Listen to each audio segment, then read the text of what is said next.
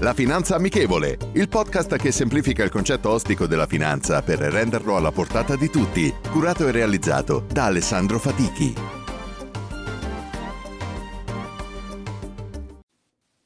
Buonasera e benvenuti a tutti a questa nuova serie di interviste che facciamo e stasera abbiamo con noi Tommaso Rulli, titolare dei MTI USA, con il quale affronteremo gli argomenti che riguardano la sostenibilità e quindi i temi riguardanti i cosiddetti SRI, cioè la, l'invest- eh, gli investimenti sostenibili e responsabili, applicati a quelli che sono poi i cosiddetti criteri ESG che riguardano eh, l'ambiente, il sociale e la governance di come le aziende si rapportano eh, su questi processi produttivi. Passo subito la parola a lui in modo che si presenti, anche se ci conosciamo ormai da 40 anni, e, però si presenta anche perché soprattutto racconta tutta quella che è la sua storia, cosa sta facendo e come si sta sviluppando il suo business attuale sotto questo aspetto. Benvenuto Tommaso. Ah, buonasera, buonasera Alessandro, eh, grazie per avermi chiesto di essere intervistato. Eh, sono molto contento di essere qua e mh, niente, io sono di base ora da casa mia in New Jersey, eh, so, mi chiamo Tommaso Rulli, proprietario della MTI USA insieme a mio fratello Francesco e mh, praticamente sono 25 anni, la metà della mia vita che sono di base tra New York e New Jersey in, negli Stati Uniti eh, con un'agenz- un'agenzia tessile eh, ed abbigliamento eh, che negli ultimi dieci anni si è concentrata su prodotti sostenibili e tracciabili. E, diciamo che il mercato è cambiato molto velocemente negli ultimi 3-4 anni, però io già eh, da una decina d'anni ho visto che ci sono dei business di, in grande crescita qui negli Stati Uniti eh, sulla sostenibilità con un grosso sviluppo del marketing eh, e della comunicazione tra la brand e il consumatore finale. E eh, questo processo è un processo che permette anche alla, a consolidare il rapporto tra fornitori, quindi supply chain, con il brand, perché si instaura quasi una partnership tra, tra i due. Eh, diciamo che c'è più lealtà, c'è più eh, anche scambio di informazioni, i meeting che vengano fatti sono con grande scambio di, di, informazioni sulla tracciabilità, sulle certificazioni e ovviamente tutto deve essere anche certificato da, un, da una uh, agenzia third party, uh, praticamente da una terza agenzia, perché uh, bisogna essere sicuri di quello che si dice, di quello che si promuove ai, ai clienti consumatori finali. Come, Come sai, Alessandro... a tutti gli effetti come se fosse un'agenzia di rating a tutti gli effetti. Sì, esatto. Qui negli Stati Uniti c'è un sistema in cui il consumatore finale può chiedere rimborsi, ma può farti anche causa se te dichiari il falso, cosa che forse in Europa non è molto eh, praticato, anche se magari nelle regole c'è, ma non è molto praticato. Quindi eh, bisogna essere veramente al 100% sicuri di quello che si dice e una volta certificato e eh, diciamo consolidato viene proposto al pubblico e devo dire che qui c'è un pubblico, una parte de- del pubblico americano che legge molto prima di eh, andare a comprare il prodotto finale e quindi si informa e cerca di comprare la migliore opzione possibile per un per un uh, prodotto sostenibile o tracciabile. E questo è, penso sia un processo che si sta sviluppando molto e soprattutto do, dopo questa pandemia eh, ci sarà un'estensione di questo processo a molte fa- parti sociali perché eh, diciamo il mercato si è, si è, diviso fino ad ora in due parti, il fast fashion e quindi prezzo, prezzo, prezzo, eh, che può essere rappresentato da HM, Uniqlo, questi grandi gruppi, Zara, e la parte invece più sostenibile, più eh, con una storia dietro che viene raccontata. Ecco, io penso che fast fashion prenderà prenderà una brutta botta, eh, ci sarà una riduzione dei consumi, anche perché tanta gente non avrà i soldi per comprare come li aveva prima eh, per diverso tempo e chi spende lo spenderà per giustificare una, una, certi principi o certe cose che comunque devono essere positive per l'ambiente e per il futuro anche dei nostri figli. Quindi io penso la, la, la, la via che ho preso è quella giusta e sicuramente sarà sempre più importante. E quindi ecco, questa tipologia, a parte quello che è il processo sia produttivo che di selezione, ma quello che riguarda proprio eh, dalla scelta delle materie prime, come eventualmente vengono lavorate, ehm, si parlava appunto prima e mi accennavi qualcosa, tutto quello che riguarda anche eh, i tessuti biodegradabili, perché oltre anche quelli che riguardano non solo la parte produttiva, ma anche quello che un domani, quando anche il tessuto stesso o il prodotto stesso uno non va più bene, deve anche avere un certo tipo, fra virgolette, eh, di processo per quanto riguarda eh, lo scarto del prodotto e che non deve andare a, a inquinare, fra virgolette, in questo caso, l'ambiente. Esatto. E questa, questa, parte qui, ecco, eh, come funziona questo aspetto qua dei, dei ecco. biodegradabili, eccetera. Allora, fino a dieci anni fa non se ne parlava, nessuno affrontava l'argomento nel mio settore, no? Tutti pensavano al costo, a, a, a che tipo di materia prima era, eh, il tipo del look, ma no, nessuno pensava alla fine della vita del, di quel prodotto lì. Ed è questo è stato un grande errore un, un po' da parte di tutti. Uh, forse l'unica azienda che ci ha sempre pensato è Patagonia e eh, poche altre più piccole, diciamo di una certa consistenza Patagonia, lo vedrei come punto di riferimento. Eh, diciamo che questo è un po' il, il, punto che cambierà da ora in poi. Non possiamo più pensare di produrre qualsiasi oggetto, uh, che sia abbigliamento o altre cose, che eh, senza pensare alla fine della loro vita del prodotto, eh, bisogna sempre pensare a come verrà riutilizzato, a come verrà eh, smembrato o riciclato o se può essere assorbito dall'ambiente senza impatto. Il, il, l'impatto sull'ambiente è il punto fondamentale e questo purtroppo è anche una, una mancanza di molti e quasi tutti i governi che hanno eh, non hanno emesso legislazione in riguardo a questo, quindi qualsiasi cosa viene prodotta poi viene buttata via e alcune vengono assorbite dall'ambiente, alcune no. Quindi bisognerebbe diversificare la legislazione e delle penalità a quello che non può essere smaltito perché c'è un costo per la società di smaltimento. Quindi ah. se te produci un poliestere o un nylon, qualsiasi cosa sintetica che non può essere smaltito o ci vuole 80-100 anni per essere smaltiti, lì ci vorrà un, un addizionale, una tassa addizionale da mettere sul costo perché in quegli 80 anni bisognerà raccogliere il materiale, portarlo in una discarica. E tu, questi sono tutti i costi che la società moderna ha. Noi paghiamo tantissimo di smaltimento rifiuti e quindi non si può lasciare tutto al caso.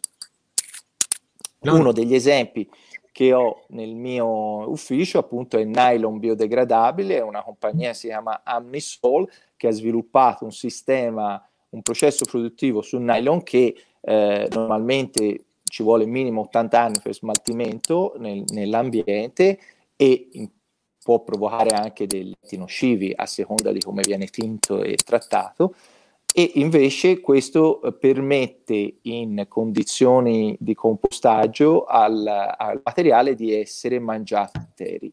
I batteri digeriscono questo materiale e scompare nel, nell'ambiente. Eh, quindi questo è già un ottimo punto di partenza per i materiali sintetici. Ovviamente se sono materiali naturali è più facile il e, e, e ci sono eh, diciamo difficoltà minori. Uh, però si sa che il mondo va nella direzione del vestirsi in maniera molto sportiva e, e stare comodi, quindi i materiali sintetici sono in grande trend ed è importante avere questo tipo di opzione che poi secondo me tra, tra pochi anni sarà la, che va per la maggiore. Aziende come Nike, Adidas sicuramente ha, hanno già iniziato questo processo.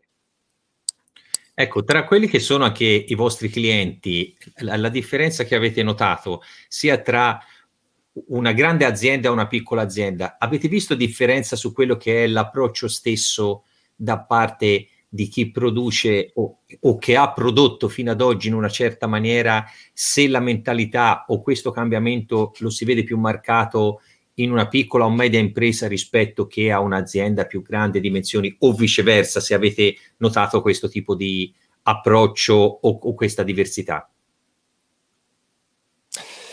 Se parli di clienti come brand di abbigliamento, ti dico, qui negli Stati Uniti la maggior parte sono di, di dimensioni medio-grandi, quindi sono o pubbliche, di proprietà pubblica, oppure privata con ehm, diciamo una struttura molto eh, importante di, di dipendenti. Diciamo che in Italia la struttura è proprietario e tutti sotto che decide lui, il proprietario. Lui. Qui c'è esatto. Qui invece c'è un, una diversificazione dei compiti che secondo me è positiva perché poi puoi avere un responsabile alla sostenibilità che ti può dare le direttive, dice guarda, mm, può par- lavorare con il design team e dire ok, se vogliamo essere sostenibili bisogna utilizzare questi materiali a questo e queste sono le risorse o le aziende che li producono. Eh, e questo è un, è un esempio. Mm, diciamo, essendoci molti parti coinvolte, bisogna un po' parlare con tutti, quindi ci vuole più tempo eh, per, per, spiegare i concetti, ma devo dire che con l'e-commerce si è un po' snellita questa fase perché l'e-commerce tendono a um, essere molto più rapidi a prendere le decisioni e eh, parli con 3-4 persone chiavi che hanno la responsabilità di dire sì o no e allora lì è già abbastanza veloce. Un esempio importante negli Stati Uniti è Everlane, è un brand che sette anni fa non esisteva e che adesso dovrebbe fatturare tra i 500 e i 600 milioni di dollari. Eh, è, è, cresciuto in maniera esponenziale ogni anno del 50%, eh, fino purtroppo a quest'anno e sicuramente crescerà, però ha una struttura abbastanza corporate ma con eh, grossa responsabilizzazione di 3-4 CEO o VP che eh, prendono le decisioni tutti insieme, però molto velocemente. Anche un proprietario eh, che è coinvolto in queste decisioni e questo aiuta molto perché eh, la, l'ultima parola è la sua alla fine, ma si fida molto dei, dei suoi VP. Quindi io penso un po' la struttura di mercato andrà in questa direzione, cioè e-commerce che ehm, saranno più dedicate al marketing e allo studio del prodotto da un punto di vista di certificazioni e, e di storia della sostenibilità o tracciabilità e che cercheranno dei partner eh, produttivi, supply chain, che eh, li aiutano a eh, sviluppare miglior, la migliore opzione possibile il prodotto lì. Eh, questo secondo me è un modello che funziona bene e eh, aiuta entrambe le parti perché fino nel, diciamo, nel mercato tradizionale era più una lotta tra 50 fornitori per due ordini, certo. quindi veniva un po' messa all'asta te che avevi la, il rapporto migliore o il prezzo migliore o arrivava il momento giusto prendevi l'ordine. Però quel modello lì non può funzionare più perché non, non porta margini a nessuno e, eh, ed è basato su fattori molto casuali e non aiuta un'azienda a sviluppare. prodotti nuovi. Invece il, il, eh, il, rapporto con le aziende e-commerce sostenibili è un rapporto che porta poi a dire te sei il mio partner produttivo, questo prodotto, io il business lo do a te.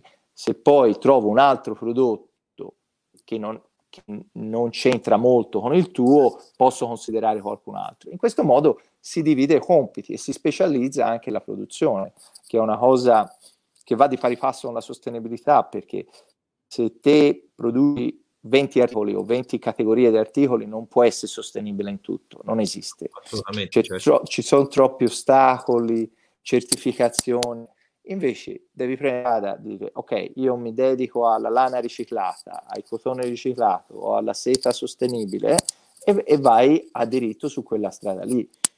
Poi puoi avere altri partner produttivi di cui commercializzi altri prodotti sostenibili, ma non sei te che puoi controllare tutti i prodotti. Eh, c'è troppo lavoro, troppo investimento. Perché il costo del, quindi, del impatto su, sul, sul, prodotto o sul servizio so, della sostenibilità inizialmente ovviamente ha dei costi che sono nettamente superiori rispetto a quello che è la produzione eh, ordinaria, ma che però uno si ritrova poi sull'investimento del lungo termine, perché per il discorso che facevi prima, inerente a quello che è poi sì. il processo produttivo. E forse sarà anche questo che in questa fase eh, spaventa e anche un po' eh, di mancanza di lungimiranza da chi, e non mi riferisco soltanto al vostro settore, ma in generale, forse che possa essere anche questo uno dei problemi maggiori per non dedicarsi a quello che è i prodotti, fra virgolette, più sostenibili o come dicevi te,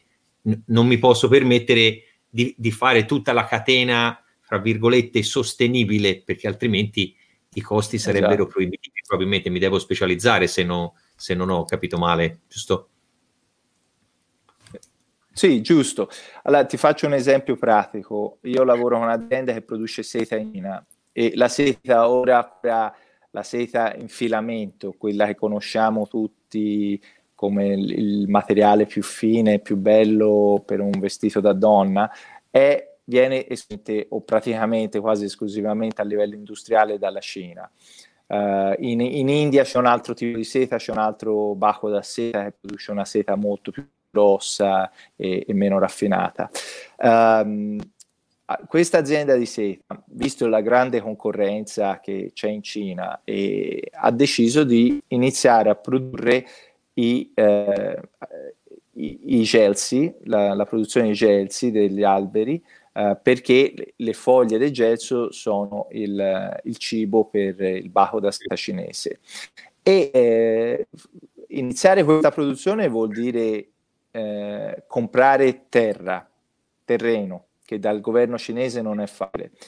Insegnare ai contadini come gestire questo terreno e loro hanno deciso di utilizzare l'agricoltura gene- re- regenerativa, che eh, vuol dire non utilizzare eh, agenti chimici e peli. Quindi cosa fanno? Usano eh, un'agricoltura che veniva usata nel passato, prima della industrializzazione dell'agricoltura, che è eh, intercropping, cioè usare varie culture insieme che aiut- si aiutano l'un l'altra a crescere in maniera migliore e a dare un prodotto di qualità superiore. Questo inizialmente è un costo molto più alto di, di oh. usare la, l'agricoltura industrializzata. Però nel, lungo, nel medio-lungo periodo, cioè nell'arco di 5 anni, 7 anni, ti permette di avere un terreno molto fertile. Eh, ti, in un tempo anche minore di un anno o due ti permette di avere ai contadini eh, vari income, varie entrate, entrate, che coltivano 4 o 5 culture diverse, quindi hanno eh, più entrate finanziarie e quindi anche il loro status e il, il loro modo di vivere. E tutto questo poi in arco di tre anni porta anche la possibilità di essere certificati organici. Quindi questo in inglese si dice un win-win situation perché certo. contadini contentissimi perché guadagnano di più, esatto, il, il governo cinese è molto contento perché riesce a sviluppare una zona, il Sichuan, che non era molto sviluppata. In più crei un sistema verticale dove ne e questo è importante per il futuro, eh, hai eh, la, l'agricoltura, la parte agricola, la parte di produzione raw material, la parte di produzione di tessuti e la parte di produzione di capi finiti. Quindi non c'è nessun trasporto di eh, materiali e quindi emissione carbonica per, dovuta al trasporto e tutto, eh, tutto è molto efficiente e anche a livello di, e anche a livello di costi riesce ad avere un prezzo più basso della seta tradizionale perché tagli tutti i middleman, tutti quelli eh, che prima c'era quello che si occupavano de, de, degli alberi dei Chelsea, c'è, c'è, c'è, me, c'è, tutto sotto un ombrello e viene controllato e certificato e tracciabile. Quindi io penso il mondo andrà in quella direzione, ovviamente sono costi molto alti inizialmente dove eh, mh, a volte è necessario l'aiuto governativo, quindi certo. delle deduzioni fiscali eh, aiuti finanziari, sussidi, eh, magari eh, anche dargli del business a livello governativo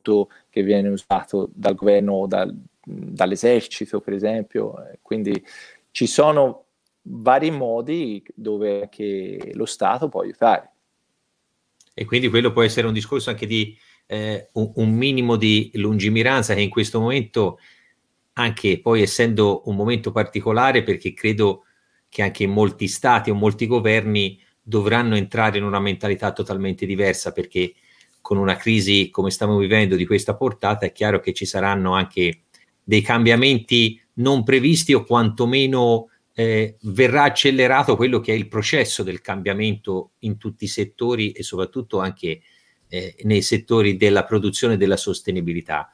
Secondo te eh, quelli che potrebbero essere, o secondo te l'impatto di questa crisi, che eh, però è sempre bene, eh, oltre che parlare de- della crisi, di parlare anche di quelle che eventualmente potrebbero essere le possibilità che una crisi porta o gli sviluppi eh, in determinati settori, ma per, es- ehm, per esempio nel tuo settore, quale potrebbe essere l'effetto della crisi o il cambiamento che potrebbe portare, diciamo, questa crisi e di conseguenza a quello che può essere uno sviluppo positivo futuro sul vostro settore? Sì, è un po' presto per dirlo. Io penso sicuramente ci sarà una grande selezione di prodotto, quindi ci saranno diverse aziende che chiuderanno purtroppo nel, nel breve periodo Uh, soprattutto chi, non, chi, non, è solido finanziariamente non può reggere a questa botta. Purtroppo abbiamo visto che gli aiuti governativi tardano ad arrivare e sono più uno stato, non uh, un incentivo. Uh, diciamo che ci potrebbe essere una razionalizzazione del processo produttivo, quindi rilocalizzazione di produzioni che erano andate lontano da noi, tipo Cina, Vietnam, Indonesia, Bangladesh, potrebbe tornare molto più vicino. Esatto, si, si, ri, si, riallinea un pochino, Cesso. si riequilibra un pochino il mondo secondo me, anche perché siamo un po' tutti nella stessa barca. E I costi aumentano anche in paesi, la Cina ormai io penso i salari eh, siano a livelli di Romania, cioè allora perché vai in Cina se puoi produrre in Romania? È molto meglio tenerlo vicino alla produzione, eh, eh, eh, però anche in Italia stessa probabilmente bisognerà rivalutare certi business, io penso a, a Prato per esempio, Prato è, è una è un caso molto particolare perché sono più di 100 anni che producono lana riciclata, eh, c'è una cultura nel tessile e anche nell'abbigliamento grazie ai cinesi che sono venuti negli ultimi 40 anni eh, quindi ora sono i proprietari di tutte le confezioni a Prato. Però mettendo insieme questi due fattori, veramente in uno spazio di 10 km quadrati, te hai hai veramente una scelta incredibile di materie prime, eh, filati, tessuti e eh, appunto forza di comunione a prezzi competitivi che forse è stata lasciato troppo a se stesso e che invece con la giusta promozione, con la giusta aiuto anche a livello di regione, governo, eh, possano ritornare a, a, essere molto importanti per tutto il mondo, perché il processo di riciclaggio del, della lana che viene da capi buttati via è un certo. processo che viene fatto quasi esclusivamente a Prato e, soprattutto nel modo in cui viene fatto, viene fuori un prodotto di medio-alta qualità, cosa che in Cina lo fanno, ma lo fanno, viene fuori un, un prodotto molto basico, molto di bassa qualità.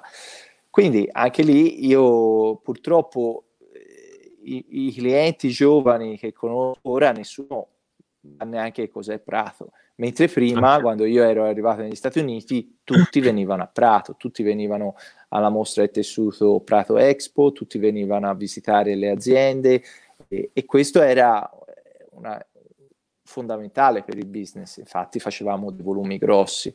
Ora che i volumi grossi sono andati più in Cina, ovviamente il cliente non ha più i budget per mandare il responsabile alla produzione, però ci sono tante aziende, tante brand di, magari un po' più piccole che comunque cercano di, eh, di trovare eh, aziende produttive di medio-alta qualità. E io ho iniziato a proporre aziende di base a Prato, anche perché ho detto se te compri tessuto a Prato è giusto fare il capo a Prato, certo. no, non lo mandare negli Stati Uniti dove paghi dogana. Eviti, un passaggio, eviti uno o due passaggi ovviamente. Esatto, eviti. è tutto molto più veloce, è, è one stop shop, cioè te con, parli con una persona che ti gestisce tutto e la produzione anche del tessuto. Quindi è anche più semplice per un'azienda piccola seguire questo. Poi con la tecnologia che abbiamo oggi puoi fare le videoconferenze, puoi comunque collegarti in qualsiasi momento e vedere se c'è un problema, vedere via video se il capo è venuto bene o meno, il campione, eccetera.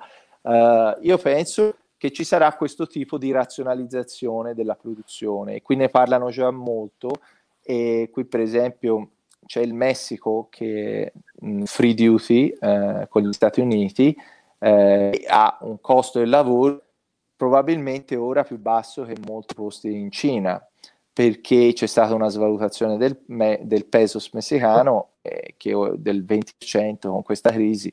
Quindi eh, Messico sicuramente, ma poi c'è Perù, Colombia che hanno anche loro dei contratti duty free con gli Stati Uniti, quindi ci sono molte opportunità di rilocalizzazione dei business, di renderli più semplici e più tracciabili, che è la cosa importante. Sì, e quello poi servirà anche alla base, come dicevi te prima, sia quando una cosa poi anche eh, maggiormente tracciabile da, da, dall'inizio a, alla, della produzione alla fine si riesce poi ad andare anche verso quello che è poi l'argomento che, che, si stava dicendo della sostenibilità, perché fino ad ora anche da un punto di vista produttivo, esatto. soprattutto in Cina, hanno fatto un po' quello che hanno voluto anche da un punto di vista eh, di, produ- di produzione. Ora loro è chiaro che possono permettersi, fra virgolette, anche di andare avanti molto di consumi interni ormai e quindi la loro crescita grossa viaggia per consumi interni. Però come stavi dicendo appunto te, per quanto riguarda tutte le attività, eh, probabilmente l'area americana produrrà più nella parte americana o si riavvicinerà un po' all'Europa e la parte asiatica eh, vivrà un po' più di, di luce propria, se vogliamo. Ecco, la penso esattamente come te, ma anche sì, su, esatto. su, tutto,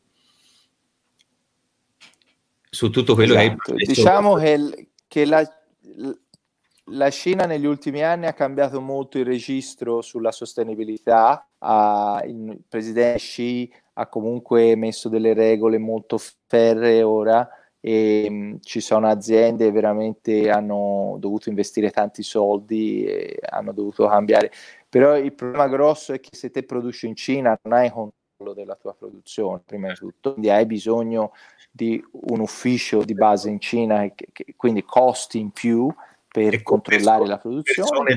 e, e poi gioco, sicuramente.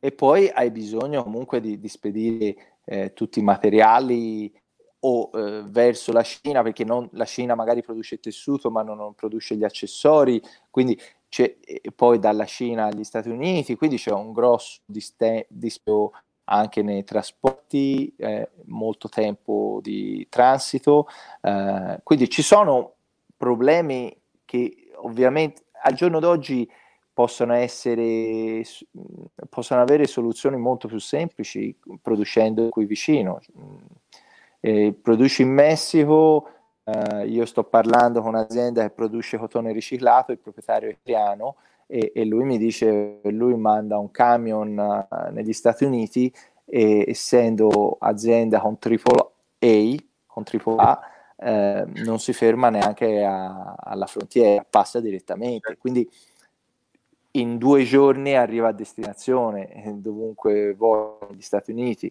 cosa che dalla Cina mandi una via mare, ci vuole un mese eh. o 35 giorni eh, da porto a porto, poi scaricare, cioè, alla fine sono due mesi.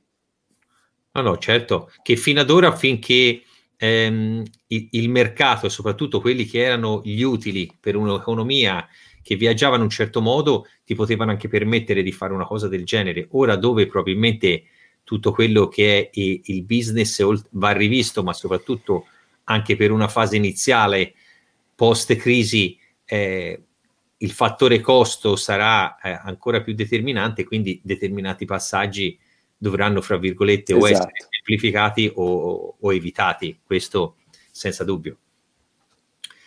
Tommaso, siamo sì. arrivati alla nostra mezz'oretta di chiacchiera, quindi innanzitutto eh. ti ringrazio perché sono temi importantissimi che riguardano tutti i settori, ma eh, soprattutto il vostro è fondamentale eh, per, per, tutto quello che ci hai spiegato sì. e anche eh, chiarito determinati aspetti.